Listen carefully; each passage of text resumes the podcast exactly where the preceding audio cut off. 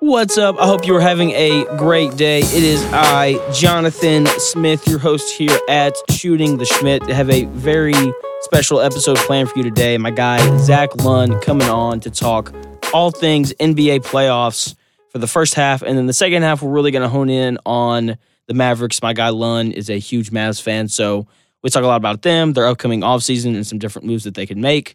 It's a great podcast. Hopefully, you stick around for the whole thing. But before we get into it, Double B, Bruce Buffer.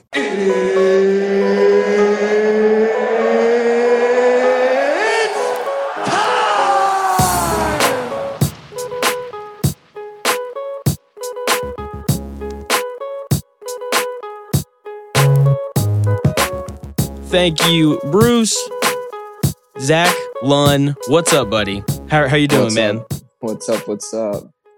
Man, I am I'm so glad you're on. It's nice to have, you know, a Zach on here who actually knows basketball.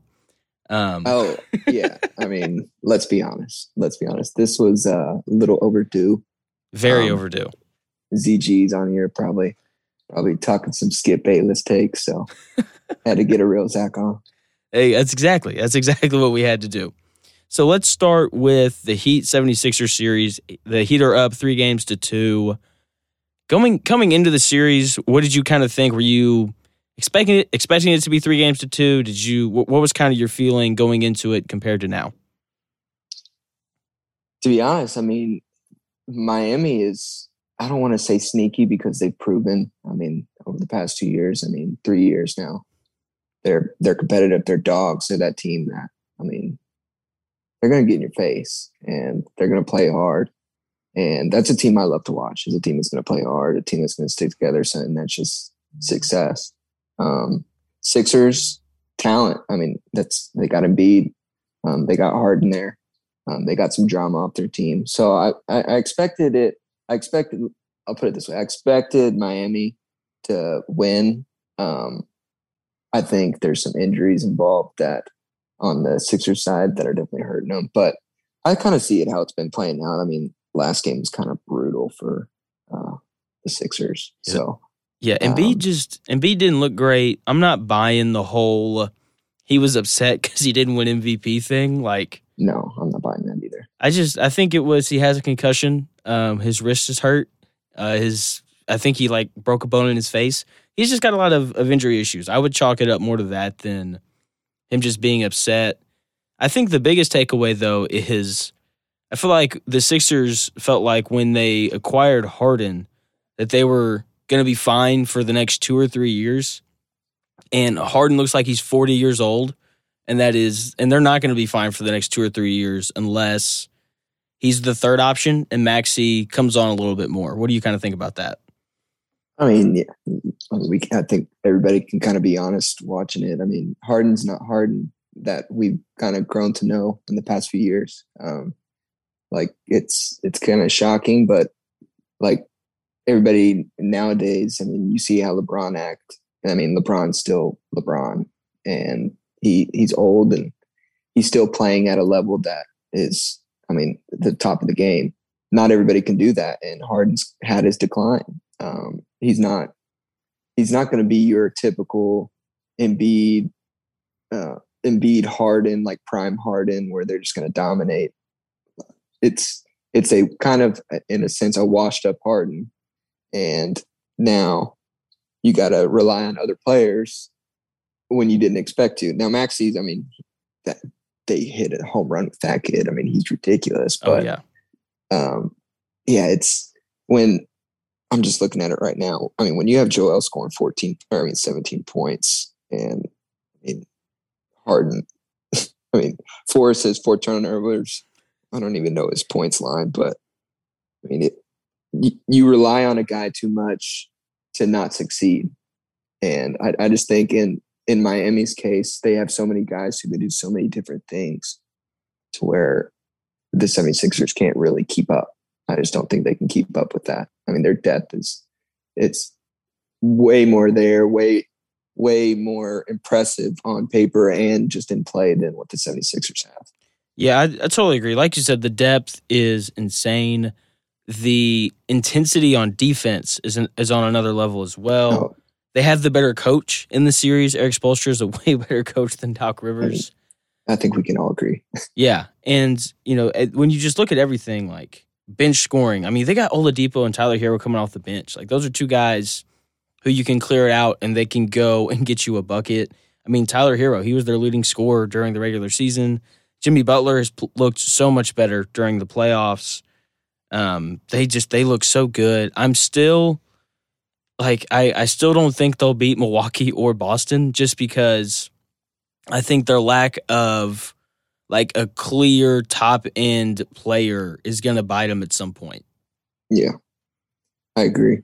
I, I, I mean, you see it with you see it with. I mean, like you said, Milwaukee and Boston. I mean, they have their guys they go to. I mean, you see it down the whole playoffs. Golden State, you know who their scorer is, who their main guy is. Memphis, you see their main guy. Phoenix. I mean, if Chris Paul's not out there, you see what what's going on. Obviously, Luka. Miami. I mean, you want to say Jimmy Butler, but can you rely on Jimmy Butler? I yeah. don't know. And going forward, I mean, you can rely on this team to make a push and always win because they hold each other accountable. They play great defense, and it's hard to score on them. But you can't rely on them to be champions because champions are held by that. You, I mean, we've seen it every single year there's just a champion has that one guy that just takes over, and I don't know if Miami has that. I I, don't think they do, and that's that's kind of my holdup with them. But at the same time, Erik Spoelstra is a great coach. He can definitely figure it out. He is a game changer. He is, and I don't know. We'll see. We'll see. You have any other thoughts on the series before we move on? No, I really don't like either team. Uh, to be honest with you, um, I like Embiid. I think he's fun. I think he's an absolute great player, but um, not a Harden fan whatsoever. And Miami, I mean, as much as I like that they're, I like a team that plays hard. I like a team that plays hard defense. There's just some guys in there that I'm not too fond of. So I haven't even really been paying attention to that series. I'm, okay. I'm kind of, I don't see any of those two teams making a real big run compared to these others. Yeah. Um, last thing, do you think Embiid should have won the MVP? Absolutely not. Okay. I mean, thank I, you. I see I see the argument. I really do, but I also think it's a terrible argument. Um, Jokic, it, I mean, on paper, on everything, it's it. He was just simply better. He was um, just all the way around. Now, like, do I understand? Oh, Jokic isn't in the playoffs, whatever, or as far as Embiid is. Blah blah. blah. That's such a ridiculous statement to to make. It's not if it was a full year postseason. I mean, that's not the award. It's the award is the regular season MVP. I mean, that's basically yeah. what it is. Yeah, that, that, that's Jokic exactly was. what it is. Yeah, and Jokic didn't even have his team. He didn't. I mean, you when, you can say Embiid like Embiid dealt with some things. I mean, he dealt with Ben Simmons, all that, whatever. But come on, let's be real. Jokic's team was way further off than the Sixers was. Yeah, like when your second best player is Will Barton, like come on yeah. now. Good luck. That's, yeah, that's all you got to say. Putting up, Jokic is putting up numbers that are ridiculous, and I mean, uh, yeah, that's not even an argument. It's not. It, it shouldn't be. It shouldn't be. If anybody see, if anybody says otherwise, they're just a hater. Exactly. That's exact. Or that, or or they don't watch basketball. That's you're telling on yourself. That's what it is. Yes. Yeah. So moving on to the game going on right now, Boston Milwaukee. Uh, Boston's up ninety eight to eighty seven right now, uh, with seven and a half left to go in the fourth. What do you man? This I think for me going into you know the the conference semifinal round, like this was the series for me that I really wanted to watch, and it's mm-hmm. it's lived up to it fully. Um, so what are your kind of takeaways so far in this series? I mean, I can kind of tattle on myself right now. Um, obviously being from DFW, I mean, I'm I'm expected to be a Mavs fan. I am a Mavs fan, MFFL. Um, but growing up, I was actually a Celtics fan.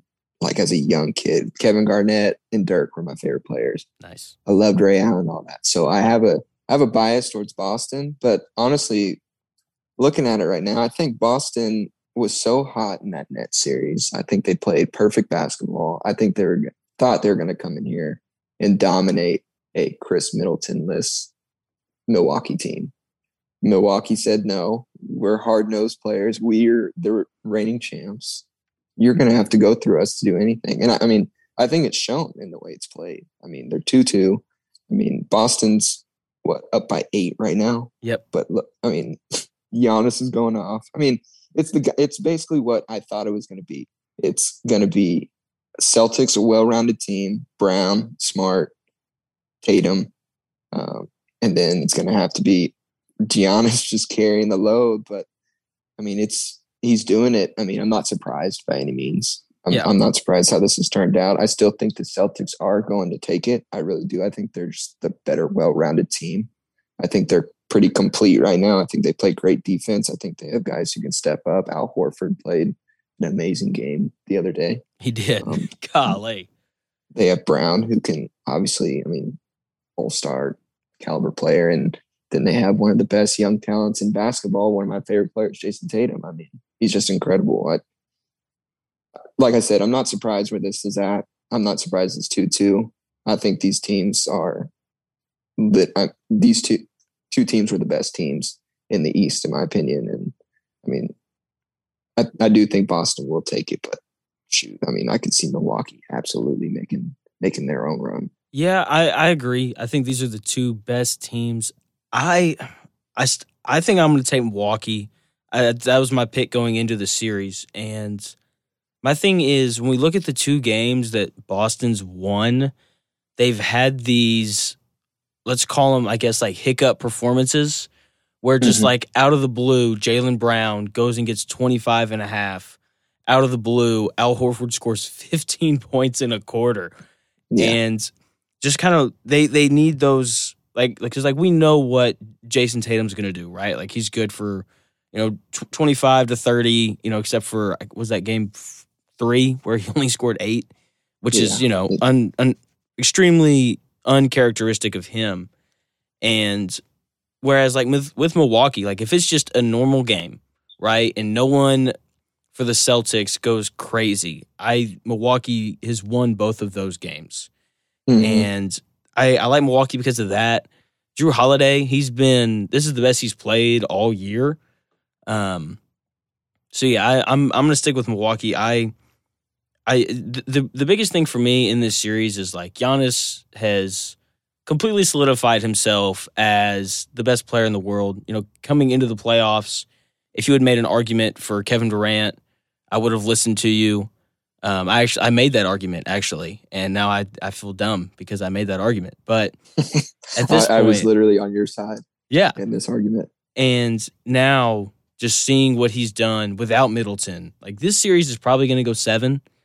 And I, I don't know about you, but if I'm Boston, I don't want to see Giannis in a game seven where it's it's one game he can completely dominate the game physically, go score fifty like like he did in the finals, and the next thing you know, you're you're you're sitting at home. I don't think there's another team in this besides Golden State. I don't even think Golden State. No team in this playoffs who would want to see Giannis in Game Seven. I think Giannis is literally him, Steph, and Luka probably are the three guys that can just absolutely wreck a game for you. And I think Giannis is st- like heads above those guys still, and that's saying a lot. I just think the way Giannis plays, the grit he plays with, the energy he plays with is just a different type of basketball. And like you said, I, I would not want to see him in game seven. So when you say the Bucks, your picks the Bucks, is that because they're just you believe they're the more consistent team? I know you said Boston's kind of I mean, you get those spurts from random guys. Do you just see more consistency in Milwaukee? That's that's the big thing for me. Is I know that no matter what happens, they they're going to have guys like Portis who come in off the bench and they're going to give me 10. I know what Lopez is going to give me every night. I know Giannis is more than capable of getting, you know, 35, 10 and 10, which that's what it, that's what he's done in like every game in this series. Exactly. Um, I I know what I'm getting from them whereas with Boston, I know that defensively they're going to show up. I know offensively Jayson Tatum's going to show up. And then the question is, am I going to get, you know, five to 10 minutes of incredible play from literally anybody? And, you know, whether that's Marcus Smart or it's Jaylen Brown or it's Al Horford, I just, I don't know if I'm going to get that. And when you're playing a team like Milwaukee, who, you know, we've talked a lot um, about the Celtics and the defense that they play, but this Milwaukee Bucks team plays great defense too. And so because of that, I just I don't know if I trust the Celtics, you know, X factor guys to have those five to ten minutes of otherworldly play. Yeah, I can see that. I agree. So I just think, like me, just personally, I just think Boston. Just something about this team is different to me. Just watching them this year and watching. I mean, Tatum, he's been great. His obviously his whole career, but I just feel like he's taken more of the just. He's actually taken this leadership role, and I'm like wants it. He's got that Kobe in him. He does. Okay, I I'm I'm glad you brought that up. So you know how like every young guy in the NBA, you know, does the whole Kobe comparison thing, right? Mm-hmm. You know, mm-hmm. like, you know, they all talk about Kobe and, and what he meant to them and things like that. I just really the the main other guy is is Devin Booker, right? Like when we think of Kobe in terms of young guys, like Jayson Tatum and Devin Booker just come to mind. Mm-hmm. And I cannot stand it. Cannot stand it when they do it with Devin Booker. You know, he is you know, he's very talented on the offensive end. Like I see where you know, they do the comparisons and things like that. But defensively, he doesn't sniff Kobe Bryant. Whereas, you know, we saw it in round one. The defense that Jayson Tatum plays and the intent behind it is Kobe level, right? Because like, like Kobe Bryant, 2009, 2010 was one of the, if not the best perimeter defender in the NBA. Yeah, that's the difference with, I think, I'm glad you said Booker because I think both, and I, am a Booker fan watching this series. I mean, being a Mavs fan, it's definitely he Booker's the heel of this series um, for a Mavs fan for sure. But um, I mean, I think just watching it, watching him closely now, I think it's more forced with Booker. I mean, he's like Tatum. I think he actually goes out there and literally plays for 40 minutes, whatever he plays, 35 minutes a game to to the fullest. I mean, he's grinding each each possession, offense, defense. He's trying to. I mean, he literally is taking on a Kobe mentality. Booker is obviously extremely talented, one of the best young scorers. I mean, he does things that are just silky smooth, great. But like you said, I mean, when you're getting pushed around by Jalen Brunson and Seriously. you're complaining about all this, that's that's not that's not a mentality that you're that you're portraying. this Kobe mentality. That's not it. I Seriously, mean, yeah. And the flopping it, and yeah, all that. I'm I'm with you. That's a yeah. I mean, you're you're 100 percent right. Um, any other thoughts on the the Boston Milwaukee series before we we hit on the the Warriors and Grizzlies? Let's go Celtics. Heyo. so Warriors Grizzlies. I I think we can make this really short. Um, Grizzlies don't have a chance without Ja Morant. No. Um, I think the biggest thing that I've seen in this series is this Gary Payton injury for Golden State. I think is a bit of a bigger deal than I think I realized at first. Because at first you're like, "Oh, Gary Payton, you know, the seventh best player on this roster, he's hurt. Shouldn't be that big a deal." And you know, defensively, what he brings them is just he is their best perimeter defender. You know, Klay Thompson isn't what he was post um, injury, especially on, on, the defensive end, and uh, they're really going to miss him. You know, whoever they play in the next round, whether it's the Suns or the Mavs, like Luka or Booker and Chris Paul, they're going into that next series knowing that there's no one on the other side who can check them.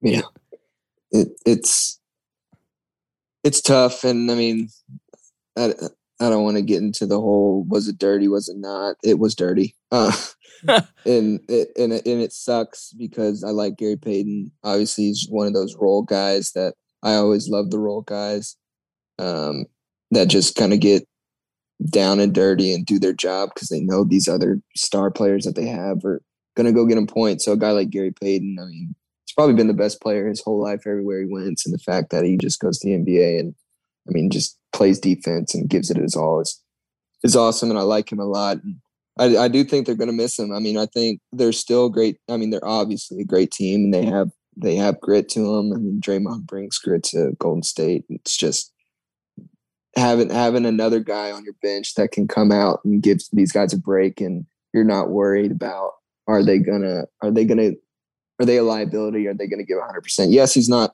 gonna score you like all these other guys. He's really not been scoring. I mean, he averages. I'm looking at it right now, six points a game.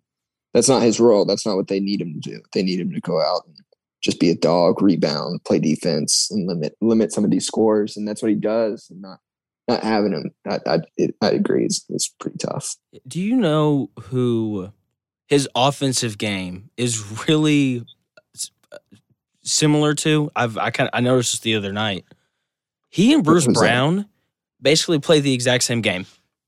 It's you it's scary. Oh yeah, they both, especially like when they're the screeners, and then you know Curry or Durant, they'll you know flip it over the top when they get blitzed, and then they play four on three, and they make great decisions with the basketball. They're they both finish around the rim fantastically, g- given their size and the fact that they're guards. They both have crazy bounce. I think they're they're really similar.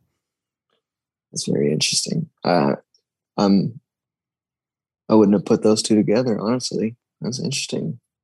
Yeah, I don't know. I, I was watching. I guess it was game two, and it was just like kind of scary. I was like, "That's of. exactly what you said." What? I said that's all you were thinking of watching Gary Payton. That's right. That I was like, he that's reminds crazy. me of Bruce Brown. that's very interesting. Yeah, I don't know. I, I just I, I noticed that the other day, and I, I needed to run it by somebody. So definitely got to look into that because I love a good comparison. Oh yeah, for sure. Yeah, I'm. I mean, look, like it's it's the Warriors. If I had like that, I I think that they're gonna win tonight. Um, you know, like I said, no no Ja Morant. My my big thing is in order for them to win the whole thing, Klay Thompson's gonna have to shoot the ball better. And Like he his um, was it game game four or what game? Yeah, no game three. The, the game where they scored like 150 points and Klay Thompson yeah. just lit it up. That's like the only game where he shot the ball well. And yeah, I don't I don't know. I mean, Klay's gonna be Klay always, and I won't say he's done that his whole career because he hasn't. That would diminish him as a player. But I mean, there is some aspect to Klay of I mean, Klay sometimes just absolutely explodes, and sometimes he just goes under the radar with a, a quiet twenty, a quiet twenty-five. So I don't know if it's, I don't know if it's more of we see just an explosion. You're like, where does that come from? Um, but also, I mean, like, kind of, it, it, do you think he? I mean, he's not also a young Klay anymore. Um, I'm just, I'm, I'm more concerned about like his his shooting consistently just through the whole just like through this series because I know uh, game game one, I think he he was like two of seven, so, something yeah. like that. I'm pulling it up here. Yeah, he was he was three for ten in game one from three. Um, game two, I don't think he shot much better. He was two of twelve from three, which like you know, and it was game three where he exploded, and then game four on Monday, he was where's it at here? Whoa, he was oh of seven. And like when they play, you know, Phoenix or Dallas, that is that's not going to cut it. Like he's going to have to be more consistent than that. And look, like I probably look, look, like an idiot over here being concerned about whether or not Klay Thompson's going to shoot the ball well.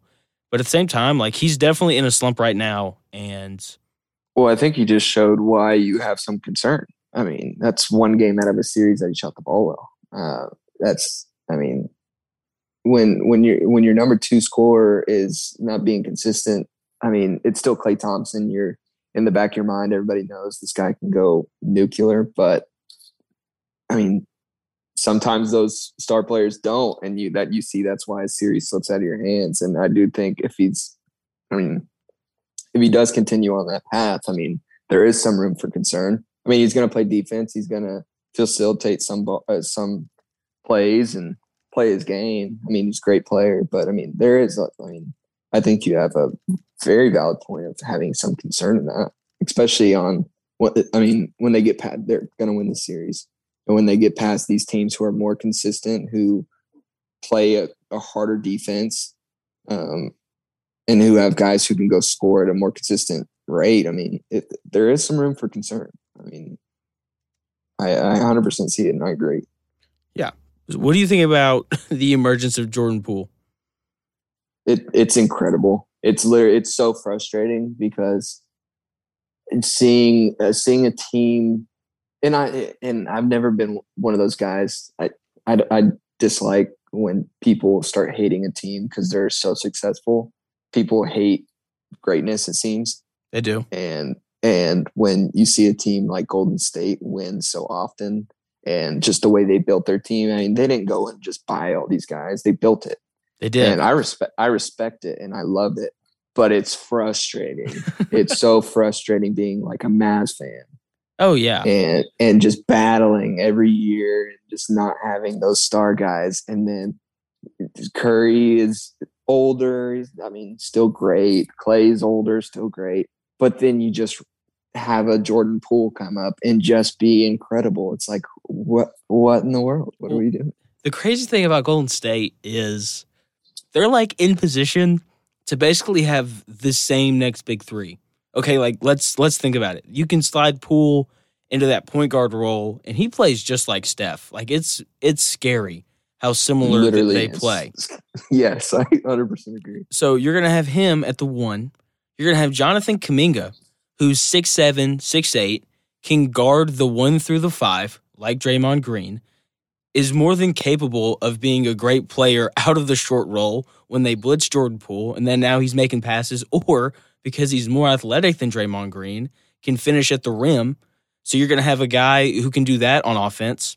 And then they draft Moses Moody, who, you know, hasn't played as much this year, but like has all the potential to be a Klay Thompson kind of guy where he's spotting up, knocking knocking down these catch and shoot threes, and then playing outstanding defense. Like there's well, a legit he's, he's possibility. A, he's a must bust guy. He's he is a must bust guy. Basketball. and like and I ain't no Hawks fan, but I'm a must bust guy. You know he's going to correlate. Yeah, translate to the NBA. And so like and just the fact that like there's a legit possibility where they literally just like copied and pasted. They're just gonna have the same kind of big three. It's it's gonna be they insane. They're their blueprint of a team is they know what they want, they go out and get the guys they want, and they just rinse and repeat, like you said, and and it works, and it's proven it works. It's the new age of basketball. They've cracked a code, and and they've just figured out how to do it. And the crazy thing is, is uh, they don't even have oh, what's his face? Why am I blanking on his name? I mean, number two pick. oh, James Wiseman. Yeah, they don't even have him. Yeah. I don't. They, they don't need him. But yeah, I'm I'm with you. They don't. They, they don't, don't need him. But I think I think that guy's so good. I see so much potential in him too. But now, do you think part of Klay's struggles is due to a bigger role with Poole? Yeah, m- maybe. Like maybe that's part of it. I'm sure it bothers him a little bit because let's be honest. Like, not even not even bother. It's just more of. I mean, you played basketball. You played sports your whole life. There's some instance where you throw off. I mean, Warriors have had this group. They've had the, I mean, you play with the same guys over and over. You know exactly how they move, you know exactly how everything works. Not saying Poole is disrupting that, but there is some disruption. There's a whole new feel of, okay, this guy can actually score. I have to make sure, I mean, I have to keep an eye out on him to make sure if he's open, he's getting the ball, he's getting his touches. There's a different type of groove. There, there's a different type of role for Klay. Um, I think. I mean, I'm not saying that's what it is. I haven't watched Golden State that that closely to kind of tell. Even, I mean, I don't know even if I could tell, but I think that's an interesting. That's an interesting look at it. It's maybe maybe that's part of maybe that's part of his struggles. Is yeah. there's just a different different look to their offense. Yeah, m- maybe so. I that's that's a really good point. It could be. I don't. I just I feel like he's just missed a lot of open shots. That's kind of more my thing with Klay. But at the same time, like you're right. Like his role is I think it's the same. It's just reduced. Like he's still doing the same things. He mm-hmm. just mm-hmm. isn't getting the ball as much. And so m- maybe that's what it is. I don't know, man. Because like being a shooter is weird. Like you know, you want those touches in certain spots, and rhythm is just it's a weird shooting thing. I don't even know how to describe it because I'm not a shooter. I've I've accepted that. I thought I was. Yeah, and then I played pickup basketball for the first time in like eight months and quickly realized I was not. yeah, I haven't tried to play pickup basketball. My hammies would go. But yeah, I agree. I, I mean, it's rhythm, and like I said, I'm, I'm. I mean, Klay Thompson is one of the greatest shooters of all time, so it's probably ignorant for me to even say that. It's he might just be in a little funk, but I just think it. it might there may be something there to it to where I mean there's it's a different look for him. I mean, it, maybe I mean it's just a different sort of rhythm to the offense that he's not used to. Now, I mean, he's played a full season, so maybe mm-hmm. saying that is kind of ridiculous.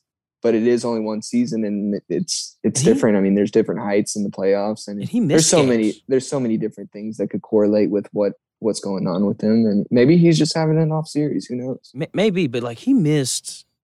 I mean, he missed what the first fifth. Like he didn't come back till Christmas. After Christmas, Yeah, that is a great point. and I, I heard a stat um, that I didn't really think mattered that much, but maybe it does. You know, Curry, Draymond, and Klay only played 11 games together this year during you know the regular season, which like for them isn't a big deal because they've been playing together for years. But now you throw in this guy in Jordan Poole, who may, may, maybe you're right, like maybe that has offset a couple of of different things. There was a stat, and I can't find it right now, but it's something to do with the amount of wins Memphis has without Ja Morant. They're 20 and It's five. That is extremely surprising. And I understand the idea of you don't have Ja, you're not going to win. But I saw Memphis play in person against the Mavs, and they're so well rounded. They get to the ball so quick. Saying that Golden State's going to blow them out this game might be a stretch because I still think they're a well rounded team. But why do you think that? I mean, because like when Luke is out, the Mavs, the Mavs wins percentage goes down. It's proven. Is it just like does Ja? Is he not? I don't, I don't even know how to describe it. Is Okay, I I think okay. Let me let me try. I think that with Ja, so without Ja, Memphis is a good regular season team, kind of like the Hawks from a few years ago, where their like Mhm. entire starting lineup was was an all star, but then they got to the playoffs and they were unable to separate from these other teams because they didn't have that guy. I think that's kind of like what Memphis is, and then Ja Morant is what makes them a legit number two seed, can compete with the Warriors. Because look, like if Ja didn't get hurt, it probably goes seven. yeah. So like we were saying earlier, all these teams have that guy, and Ja's that guy for this team. Yeah, he is. And, you know, Right. Bane could be for like a short stretch in games, but, you know, his back's hurt. So he's not really able to do that.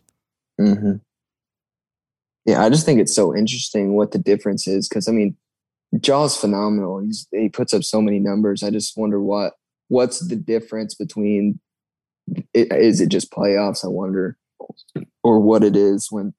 I just thought that stat was so interesting. Why they were still winning without Ja when Ja's literally just one of the most electric players in the NBA. Yeah. Well, they're also young, and I think it's easier to play hard consistently through an 82 game season when you're 23 versus when you're like the Warriors and your best players are all, you know, 33, 34. That's a great point. So I don't know. We'll we'll see. We're gonna take a short break. When we come back, we're gonna talk Mavs Suns and then talk a lot of Mavs. A lot of Mavs. I'm excited. I'm so excited. I Let's haven't- go. I haven't seen a Mavs fan since I moved up here to Indy.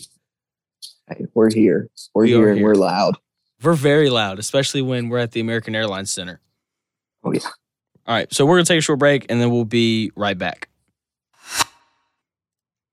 And we're back talking about the Mavericks. Me and Zach Lunn. Dude, th- th- this is the part of the podcast that I've been waiting for. I mean, I've been waiting to talk about these Mavs. I mean, they give me a heart attack, but I love them. But yes, I've been waiting to talk about these guys for for a while now, and and you and me go back and forth about these guys off off air, and they're frustrating. But gosh, we love them. Yes, we do. It's just they're so fun to watch, and they're so frustrating to watch at the same time. Oh, without a doubt. So let's let's start talking about the most frustrating series. I don't know if you saw my tweet last night, but it just kind of recapped my emotions through this series, and I'm sure that you you can relate. Going into game 1, there's this feeling of we can win this series. And then after the first two games, I walked away and I was like there's no way we're winning this series. And then oh, yeah. we play games three and four, and I'm like, we're winning this series. We're going four in a row because Jason Kidd has figured them out. And then after game five, I don't even know what to think anymore. yeah, I mean, I'm I'm pretty outspoken Mavs fan, um, and and at work we have some Mavs haters. We have some some Mavs fans for life per se, and guys who I mean ride or die Mavs, and from from those guys to a bunch of people, a lot of outside a, a lot of outside people who aren't Mavs fans thought we were just going to get ran through, and I, I can't say that didn't sort of seep into my mindset going through. I, I won't even lie. I was like, Oh yeah, this is gonna be this is gonna be tough. Um, I mean, Utah. Let's be honest. I mean, Utah's a dumpster fire. They and are. It's it. If we lost that one, I would have been way more concerned. oh for sure. Um, yes, even But yeah. even without Luka, I I would have been concerned. Oh, me too. I mean, the way we played them. I mean, without Luka, and just if if we would have somehow gave that up, yeah, even without Luka, I would. I, I just think they're a terribly ran organization, and I mean that's beyond the point. Um, yeah, but now this one, I mean, after game one, I was like, I was sitting here watching the game, and I look over to one of my buddies, and I said, I mean, there's no shot we win a game. That just felt like everywhere we turned, Miles Bridges was right there. Yep. I mean, Chris Paul was right there. It just seemed like they were faster, smarter, everything. Then game two came along, same exact thing. They came out hot, Suns came out hot, and really never backed down the whole game. And you could tell we were flustered. Jalen was flustered. We were just kind of throwing up shots. Then game three, we're in Dallas. A completely different team comes out. Yep. And I mean, we're we're firing to the ball. We're picking guys up full court. We're flustering the Suns, who literally seemed like they were brick walls who couldn't be flustered. I mean, they have a guy of Chris Paul who makes his whole entire career on flustering the other team bad enough to where he takes advantage of them. and not flustering under any Yeah. circumstance. And under- then yeah, and then you look and up. no pressure. yeah. Yeah. In game three, he turns the ball over seven times. Game four, he fouls out. I mean, it's just uncharacteristic Chris Paul. And I, I really that's kudos to Jason Kidd what uh, what he's done with the Mavs team. And I was extremely skeptical about it going into this season, Oh, dude, me too. um, just with his past as a coach and um, just some of the antics he's had. And I'm a massive Jason Kidd fan, oh yeah, for um, sure. but I just, I mean, there was no history of really him doing anything on his own. But he's, I mean, he proved me wrong. He he literally fired these guys up, and I think this is the good squad for him because he has guys who will buy in and who know their role. Yep. Um, and I and I think they, I mean, Dorian Finney-Smith is the young son hero of this whole series, in He my is. opinion, is the reason why Mavs have stayed in this because every him and Reggie Bullock to me on the defensive end are our catalyst players. I mean, they are flying everywhere. We're playing a zone to where anybody's open, they're really not open. And, and game game three and four, you really saw it. Now, did. Game five last night. Well, Dorian Jeez. Finney Smith comes out, hits two, hits like his first two threes, bang bang, and then he, he didn't touch the ball again until the third quarter. When, I- when a guy when a guy has a hot hit like that, I mean, game four was absolutely ridiculous for Dodo. Mavs fans know, like, I think Dodo is one of a Mavs fan favorite. Oh, we want to see we want Dodo to have success, but we know Dodo. He's a 15 point guy with about six rebounds a game. That's just how he rolls and plays outstanding defense. Game four was what every Mavs fan wanted to see of Dorian Finney-Smith. He was getting his touches, making his shots in in all the Suns' face, playing hard defense. That's the type of player we gave a contract to Yep. last night, you don't give him the ball. He's the hot hand. I mean, we have Luka. He's going to score his points. Finney Smith was the hot hand. He came in with energy. It showed, and I think that was where we faltered. Well, Is we came out hot in the first quarter and just dwindled. We settled. the the ball movement wasn't there in game five like it was in games three and four, where the ball was hopping around the perimeter. You know, Luka would drive, kick, ball swings, and then if no one's open, they would reset it and they do it again, and then somebody would get open. I, I felt like in game five, there was a lot of Luka takes a step back three with 16 seconds left on the shot clock, or Brunson mm-hmm. takes a tough two with 12 seconds left on the shot clock.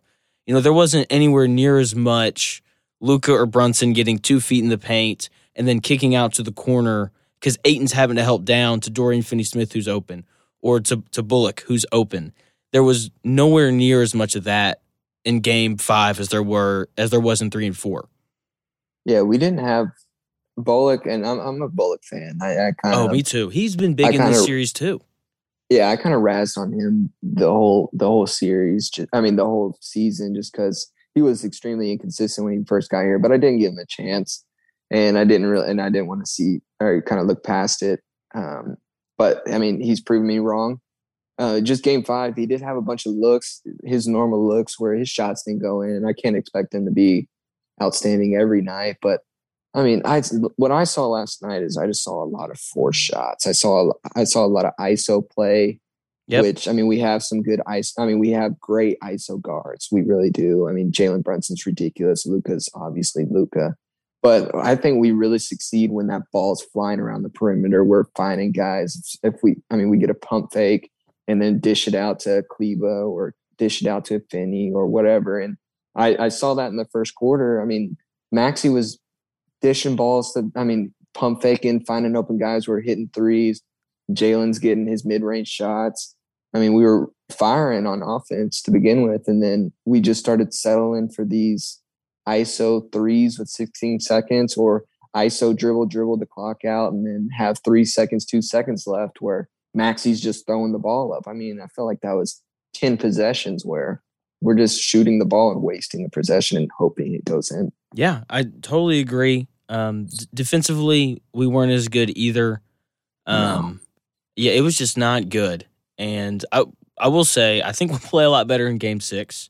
I don't think we can play much worse. No, um, I think this that was the worst playoff game we played this season so oh, yeah, far. For sure. I, I I think we'll win game six. I don't know. I don't know how you're feeling. I'm feeling. I mean, I'm always confident in the Mavs at home. I yep. mean, regardless, the AAC is a game changer. Um, Mavs fans are diehards, and and Luka with a at home is a different Luka. Dorian at home is a different Dorian. The Mavs at home are just a different team. They are. Um, I, I honestly I thought Game Five I wasn't confident because I thought I, I told my buddies, I said, if we win game five, we win the series. Because going to Dallas up, I saw it with the championship team in 2011. Going to Dallas with a lead in the playoffs is to me a guaranteed win. Yeah, for um, sure. Now it's Phoenix. They're, I mean, for a reason, the number one seed. Um, they're fantastic but I think the Mavs can. I, I, mean, they've proven to everybody in the nation that the Mavs can actually handle this team. And if they play the right game of basketball, fly around, and don't settle for shots, we can beat these guys. We can. And it and it flusters them when you take Chris Paul off his game. The whole Phoenix Suns falter. And, and we Especially let the him control players. the game. Yes. Like you mean we saw it in games three and four. Devin Booker got his, but Chris Paul didn't. And as a result, the rest of the Suns role players struggled. Ayton wasn't in good wasn't as good in games three and four because Chris Paul wasn't good in games three and four. And I think that like that's the recipe, right? And I love Bullock picking up picking Paul up full court, making him work every minute that he's in the game. I love how we hunt him when he's playing defense and we post him up with Brunson and Luka because, you know, just look, he he's 37 and I hate bringing up the age thing, but like it's it's a real thing. Like 37 year olds wear down quicker than 25 year olds. That's just how it is. And I love that we've really kind of made him work from game three on. Because, I mean, yeah, I mean, regardless of what anybody thinks, age does matter. Um, and when you are working a guy that hard on defense, it affects his offensive play. And then he gets flustered and then he does these dumb fouls. And these refs have understood now with, I mean, both of us on both sides that they know what both teams are doing. They're trying to get fouls to slow the game down to benefit themselves because they're just, I mean, that's just how Chris Paul has played his whole career. That's how Luka has developed into seeing how it works. But Chris Paul doesn't understand. He is getting flustered now because he's not getting every call he wants. It's actually going against him. So the Mavs are doing a good job at flustering him. I just think game one, two, and five, he got his way, and he's re- he's really the catalyst of this whole series. If he plays well and he gets what he wants, the Suns are extremely hard to beat. If he's flustered, if the Mavs kind of bottle him up, I mean, you see what happens, I mean, the Mavs literally their whole game opens up and they can kind of do what they want. Yeah, for sure. So I'm I'm excited for game 6. Look, if Dallas doesn't turn the ball over and they they move the ball on offense, I I think they win and then we go to game 7 in Phoenix. And we said it earlier, you know, Giannis, Luka, Steph are probably the three guys you don't want to see in a game 7. I'll tell you what will be in my opinion, what will either make or break the Mavericks. It is going to be defensive rebounding. If they allow Phoenix to offensive rebound like Phoenix has in the games they've won, there's no chance the Mavericks will win. The second chance shots that Phoenix Suns get is ridiculous to me. Uh, and I understand we're undersized compared to them, but I, I mean, Maxi Kleber and Powell, Maxi Kleber, and I love Maxi, and I think he plays harder than anybody out there, but he averages 3.9 rebounds a game as a 6'10 center. And yeah. then Powell comes in and plays 18 minutes and averages two rebounds a game. Yeah, hmm. that's a problem. Jalen Brunson averages four rebounds a game. How are you getting out rebounded by Jalen Brunson? It's ridiculous. Yeah, for sure. It, and it's just not, it's not, it's giving up boards. It's not rushing. To, I mean, you see in our wins, you saw Finney, you saw three guys because Ayton's going to out. He's going to get his rebounds. He's just bigger. He's just a bigger human being. That's just the nature of it. JaVale McGee's going to get his rebounds.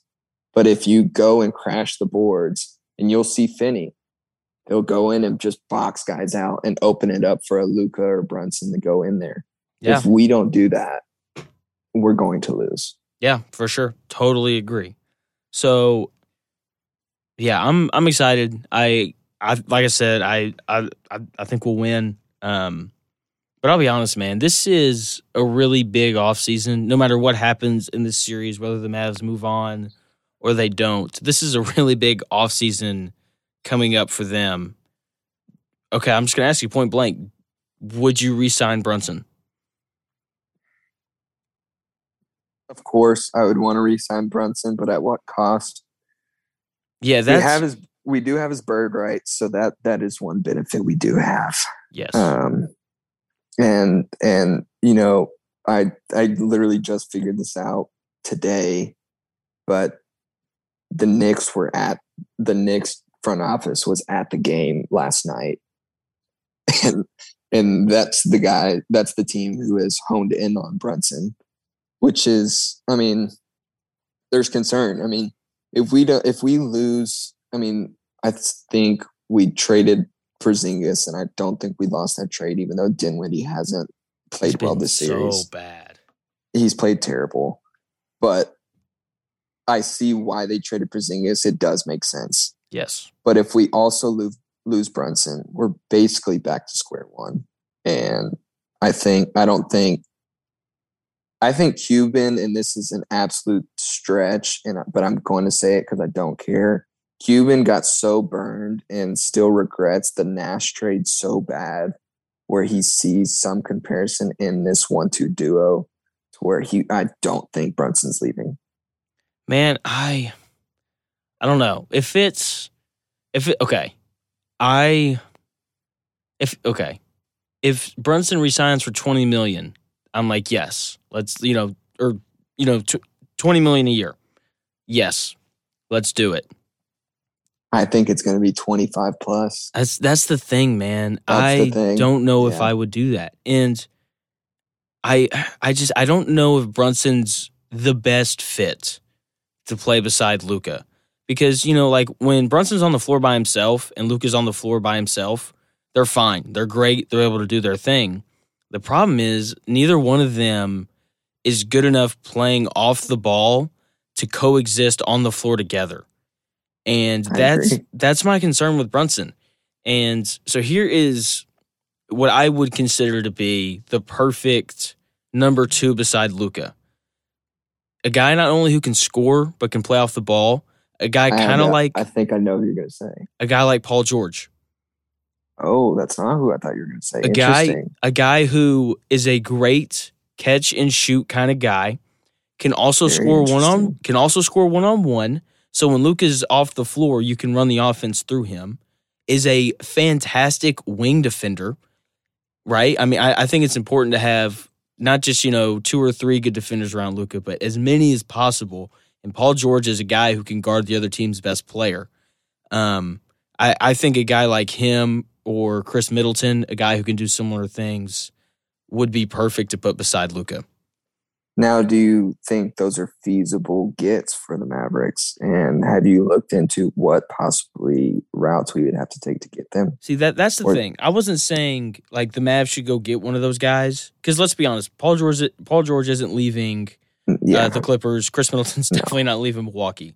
It was more of like a this is the player type. comp I type think of player. this is the type of guy the Mavs should go for. No, I like that. I agree. Uh, yeah, I mean, I heard Paul George. My ears perked up. That's why. Um, who did now, you who, who I did you kinda- think I was going to say? I went a different route. If we don't re-sign Brunson, there's a guy who I'm not fond of, but he averages 24 points a game, five rebounds, has some grit. He he does he gets himself in some trouble sometimes with some turnovers, but if we don't get Brunson, Collin Sexton is a interesting player to play with Luka because he's not a traditional point guard. I He's think he's more of an off-ball guard who's going to go get points, and That's- he plays good defense. He plays very, very high motor. I, th- I think he's just an interesting player if you don't sign Brunson to look at. That's really interesting. Could we? So I don't know. I know that if we don't resign Brunson, it'll be a sign and trade. Um, man, could they sign and trade for Collin Sexton? I don't know because his his contract's up this year too, isn't it? I don't think they would have to sign and trade. I think I think they would just straight up trade, and they're going to have to give up quite a bit. I mean, because they they like Collin Sexton. I've heard that they want to keep him there, but I don't know if that's reciprocated on his end. I don't know if the Mavericks are completely bought in on Tim Hardaway. I don't know if they are either. And with his injury, with the way he played prior to his injury this year, I don't think they see him and the way they played without him in these series. I don't think they see him as a necessity. I don't. I wouldn't So- say he's a necessity. So I could see him going with a pick if that were to be, if that's an option, which it could completely just be smoke. It could I- be. and, and who knows, like they could sign Sexton to a massive deal. But if that's a, an option, I think that the Cavs would take a like a high pick Hardaway trade for him. Yeah, for for sure. So he is a free agent. He's a oh t- talking about um Sexton. Sexton. Yeah, he is a restricted free agent. Oh man. I don't know. That oh, that's kind of that's fun. That's a really fun thought. Collin Sexton playing with playing with Luka. Cuz you're right, like he, he's a guy who I think would fit well in the culture that's been established too, in terms of a team that plays hard, especially on the defensive end of the floor. Um I didn't watch a, I, I mean I watched a lot of Cleveland this year, but it was after he got hurt. Yeah. um, so I, just- I haven't seen enough of him to be like, I feel like this would be good or not. You know? I, I've, I've, I, I can't even lie either. I, I've watched limited Cavs games because who sat down and watched Cavs games? But I, I've watched enough, and I, I remember him at Alabama. Correct? yes. Uh, I just remember him taking over games. I've watched enough of him where in the NBA where he, I mean, he is a like could be a scratch all star guy. I mean, like he is one of those below all star. I mean, 24 points and five rebounds. I mean, you're a dang good player. Oh, for sure. And and I and Can shoot the ball too. ca- yeah, there's calibers of players that are all stars, and I don't think he's very far off. Now, that's he's young. saying He's, only 23. yeah, and I don't think he's a one by any means, but I think he's a number two, and I think he would be a good fit. But it doesn't, and we've talked about this before. That still doesn't address our biggest concern, and I kind of hinted at it earlier. You have Maxi Kleber rebounding three point nine rebounds a game. Yes. Powell at 2.6. If we don't have a guy who can consistently, we don't even need him to score. A guy who can just consistently give somebody some pressure on the rebounding end of basketball, we're always going to have that hole. And I don't know who the answer is. I I- don't want Gobert. Oh, I I don't want him either. pushed around. He's been pushed around in our We, we saw last series. mill. Yeah, I, he he's soft. he can't play in a playoff series. He's soft. He is. There's just no way around it. He's soft. I just I yeah. If we sign Gobert, I'm I'm gonna lose it. There's no other way to put it because that he's he's not he's not cheap either. Like that's that's the big thing. You know, like if we could get him and he wasn't going to cost us forty million dollars a year, then like yeah, like let's do it. But he's going to cost thirty to forty million dollars a year, and that's not worth it. yeah, I'm not I'm not paying like for the type of basketball we play. Yeah, I'm not paying for a player like that. He's great. He's great on the defensive end, great rebounding. But the watching him in that series, that was my final straw. I was like, okay, I don't want this guy. Yep. So I I have two names, two guys that are going to be free agents in 2023. I have two guys written down right now. I wonder, if they're the same. Probably not, but we'll see. So one of them is Brook Lopez, who I think would be absolutely perfect in Dallas. He's a, Interesting. he can he, he can shoot the ball. So on the offensive end, he's not standing underneath the basket, clogging up the paint, where Luka and potentially Brunson can't do their thing because every time they drive, there's another seven footer just sitting there waiting on him. You know, he's a guy who can space the floor, is a very good rim protector. You know, like when we think of Milwaukee, obviously Giannis is the first guy that comes to mind, especially on defense and the way that he protects the rim. But Brook Lopez coming back has allowed Giannis to do more stuff on the perimeter defensively, and that's because they trust him to be on the back end and protect the rim. So he can do what you need him to do on the defensive end too. And then this other guy, here you you tell me you who you have written down because I think there's no way you have this other guy written down that I do. Nurkic, Okay, I like that. I think, kind of the same as Lopez. I mean, Nurkic isn't a uh, spread the floor type of player, but I think he's a high motor guy. I don't think he. I think Portland's a dumpster fire as well. As much as I love Dame Lillard and feel terrible for him, I think they're a dumpster fire. They are without a doubt. I'm not even going to say my second guy because it's just it's not even feasible. Who is it? It was DeAndre Ayton because it was just a wish. Well, look, Phoenix may not pay him, and it may be it may be an option. he's restricted and and the way this series has gone, I don't know if the Mavs and the Suns really want to be friends and get anything done there, but it would be very fun. It I would be I would enjoy it. okay. Here, here's my second guy. Gonna be a free agent in 2023. I believe he's only 23 years old. Shot 38% from three this year. Averaged 1.7 blocks a game. Played for the Orlando Magic. Mo Bamba. Oh, I saw him on my list, and I and part of me died. I think he'd be a lot of fun. I I'm not even gonna lie and say I, I I don't know if I've watched 20 minutes of Mo Bamba play. it's fair. He's he's got some injury stuff that worries me, but at the same time, this year was his best year. He's also, I think, more athletic in terms of like foot speed than all the other guys that we've mentioned. And so when Mhm. other teams go small, I think we could keep him on the floor, which would be, you know, huge for us. Um, you know, if if he continues to develop like he has, I mean, I think he'd fit really well in Dallas.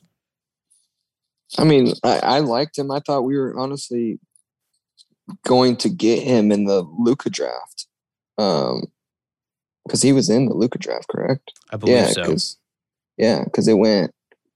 Who did it go? Um, what's his name from Sixers? Fultz? No, Bagley. Was that not that draft? no. Well, Bagley was. Fultz was not the number one overall pick because he went with the year Lonzo went number one, or the year Lonzo went number two. Oh, you're exactly right. It's the year that for- after. Who was the number one overall was- pick that year? Oh, it was Ayton. Yeah, Jeez, that's goodness right. gracious. That's Yeah, right. it, it was Ayton Bagley, Luka, and then uh, Bamba and Trae Young. Yeah. But anyways, I thought Obama was coming here, and I was excited. I thought he was great. He was great at Texas. Um, but like I said, I haven't watched enough of him. He's kind of just been one of those players that I just forgot about. Well, he plays in away. Orlando. Like, of, of course you forgot That's about him. that's probably the exact reason is he's in Orlando, and I I know Cole Anthony and Mo Bamba, And that's it. And That's it. Jalen Suggs, who was hurt. yeah, Jalen Suggs. That I mean, that just that's probably the reason. But I mean, everything you just said. I mean, there's nothing. It, it can't get worse than where we're at. I mean, Powell's Powell's not the answer. I love Maxi Kleber. I think he's a great Maverick. I think he plays harder than anybody on the on the court or on the court. Me and my dad always joke about it that we love him because every third game he gets absolutely posterized and gets right back up and will get posterized again and not care. I mean, but honestly, it's one of those things where I like it because he doesn't care and will play that defense. Like he'll get there and not let a guy get it get a shot up. Yeah, for sure. And and I think having somebody like that, that's kind of why I like the Brook Lopez thing because Brook Lopez is kind of an older, bigger Maxi in a sense. I mean, Yeah. Maxi will spread the floor and then he can facilitate and then go play defense when he has to. So I like both of them. I like Mo Bamba. Um, I just think he's he's kind of a meme. That's what kind of how I look at him. Yeah, that's fair. That's fair. So going in, into the offseason, who are your un like untouchable players? Like if the Mavs look to trade people, who are the guys where you're like, you cannot touch him? Obviously Luka, Dorian Finney Smith. Anybody else where you're just like, you, you can't touch this person? Yeah, Finney, Finney. I mean, I'm not even going to say Luka. If anybody even mentions Luka, they deserve to be slapped. Um, Finney to me is a Mav for life. I Should mean, be. he's he's earned his keep. His story is incredible. Undrafted to where he is now, he deserves everything. The Mavs give him. He's, I mean, he's proven and got everything he deserves. Um, man, untouchable. That's a great question. I Um, I think is is Bullock un- untouchable as what we've seen from this Sun series? I mean, Bullock's not. I mean, nobody's really untouchable in the grand scheme of things besides Luka and just my heart of loving Finney, Finney. But I mean, if there's a right call for guys, I mean, it's obviously the right call. But if I was the Mavs, I wouldn't get rid of Kleber. I think Kleber's a great Mav. I think he fits what the Mavs do. I totally I agree. think he I think he works really well with Finney and Luka. I think Bullock does as well. And um, Yeah, for me, th- those are the three role players where I would be v- very reluctant to give any of them up. yeah, Whereas, I think those are really it. yeah, I, I'm hoping Josh Green can come along. Uh, Josh Green's fun is because I just call him the Energizer Bunny because he's super young. He plays the fastest out of everybody out there, but that's what gets him in trouble, yes, he's so competitive on defense. I love it. which I love. But that's why, it, like I said, it gets him in trouble, and that's why you see Frank Nick. I can't even say his name, Frank, out there. I can't Instead stand him, bro. I cannot. Nidlakina. Yeah, Nidlakina, yeah, like that's that. that's how you say it. that's why you see him out there. Besides Josh Green, is because that he has he slows it down. Well, it's that, and uh, he's. I will say, I just said I don't. I don't like him, but he's the perfect defender for Booker. That's why we've seen him this series. Dude, Mhm. you, you know what he looks like in terms of like build? He stood by Bridges, and they looked like the exact same Very person. similar. Real long, just linky. Can Yes. get into random passes and stuff. I think he's good. I think he's a great role player, but He- obviously, I mean, He just he he doesn't shoot the ball well enough to stay out there on the floor. That's that's, That's the the problem. yeah, and- that's the only issue with him. And I like him, I really do. But that's that's one issue. You can't be out there and not have some contribution to an offense who likes to fire like they do. And that's the, that's the thing with Josh Green too. He's which look like it's only his second year in the league. He'll get better, but he's he's gonna have to improve that jump shot if he wants consistent minutes in the playoffs. What I like about him is he ain't scared. Oh, he's not. I love that. he ain't scared and i think he i think he is kind of a sponge and likes to take in information from the older guys and you can tell that jason kidd trust him because kidd's not going to put a young guy like out or like that out there unless he trusts him For sure. um you, you have seen his minutes kind of diminish a little bit and i think that's just because i mean we are in a massive it, it's not a point where we should be hoping he's going to play good because I mean, there's flashes. He plays great. I think we're at a point now where we have to have some established guys who know what they're doing. For But sure. I think he's great for a future guy, and I mean, he has a very high ceiling. I think. Um, I, I think he could be a great like. Who's the guy for the Hornets? Um, Bridges. Uh, oh, what's his name? Bridges, Rozier. No, Bridges for the. Oh. Yeah, I think he plays. He plays hard like Bridges. He's a rim runner like Bridges. He's not big. They play different, but I see. I see some of their games similar, and, and that's maybe a stretch, but I do see a lot of their game. That's into each that's other. interesting. Okay. Okay. Last thing real quick, last point I want to make. So you talked about Brunson and the Knicks making a push for him. Dare I say there are a lot of former Knicks on this Mavericks roster. I wouldn't be surprised if they're like, look, Brunson, you, you talk about dumpster fires. the Knicks have to be close to the top for that. And I just I wonder how much of a role Brunson's current teammates, who used to be Knicks, being in his ear this offseason is going to play in him potentially either going to New York or maybe staying or going somewhere else. There's a lot of different things, in my opinion. He's a northeastern guy, so mm. that kind of that's what scares me. Is he's a northeastern guy, but with that, he's been a champion two years or two years in college. He ain't gonna go somewhere where he's gonna lose. That's I don't think that's in his build. Yep. So to say he's gonna just go to the Knicks because there's money, maybe he would shock me if he did. But I think he wants to be on a competitive team and a future competitive team, and I think that's just who he is as a basketball player. Like he's gonna get his money. I mean, he it, that I think that's pretty well known that there's going to be no home hometown discount. But um, I don't think the Knicks scare me because they can offer it to him, and he is a northeastern guy, and that's just what's in the news. And I'm a sucker for the the hot takes.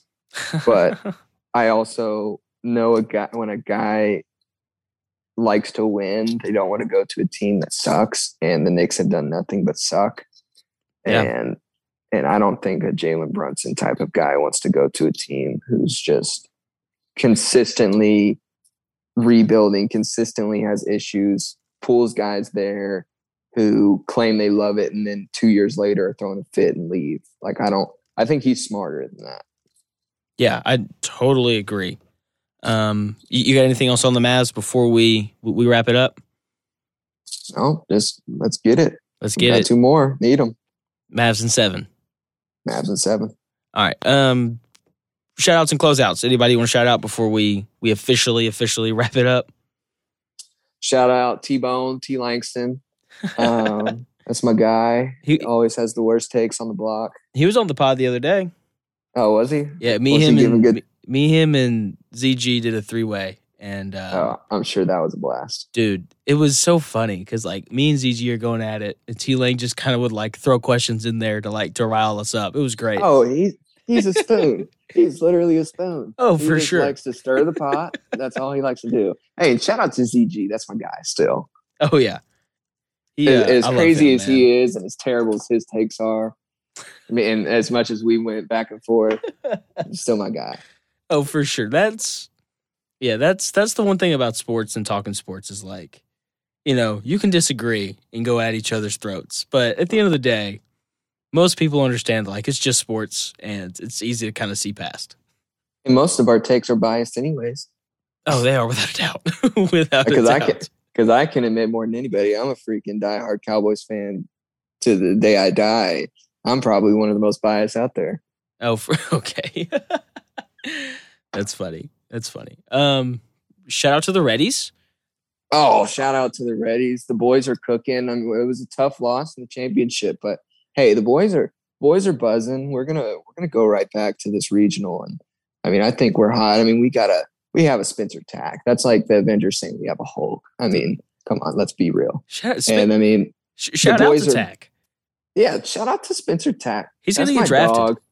That's a that's a miffle, and that boy's gonna be in the league. He should be. it's, It's gonna be awesome to watch. Shout out to AC Austin Cross, the boys, the boys who stayed back and grinded it another year. Love them all. Love to see success on them. Um, definitely want to see some more dubs. I think we got it. I think we just had a little falter in that championship game, but that's why we built this season to be to be in the regional. for sure. And uh, last one from me. Shout out to Jackson Murphy. He likes like Oh. all my tweets, and I really appreciate it. Let's go, Jay Murph. That that boy's a Twitter warrior. I always see him on Twitter. I love it. Shout Love out Jay. Murph. That's my dog too. Oh man, I love that guy. Oh, hey, shout out, shout out Jay Reed. Shout out Jake Dunn. shout out and- Bryson Haskins for the the, the robbery. Hey, shout out Bryson Haskins. Shout out Ethan Perry getting on John Boy Media. Hey oh, Yeah, shout out all the boys. We love them all. shout Oh. out Miffles. Miffles, And shout out you for letting me come on. I, I really appreciate it. First time on. dude. When we went. Oh, dude, we did this every single day at practice. They Every don't day. even. The fans don't even know. They don't. They don't even know. And um, we're gonna have to do a a podcast celebration when the Mavericks win two in a row. Oh, I'm here. I'm here. I'm I'm gonna light up. I got Dirk is Jesus on a candle in my in my room right now. I mean, I'm lighting it up. I'm putting on my jersey. I'm throwing fireworks off my apartment. It on my apartment balcony. It's it's over with. Let's do it. Oh, that'll be fun. That'll be fun. All right. Well, thank you again, bro, for coming on. It's been it's been a blast, dude. Oh, anytime. I, it was definitely uh definitely so much fun. First podcast ever. I thought it went great. I, th- I think you do a great job. And Thank uh, you, man. I, I can't wait for this to blow up. For sure, bro. For sure. So that's gonna do it here at Shooting the Shmitt. Thank you guys so much for listening. I'll be back again, hopefully soon, with another take for you guys.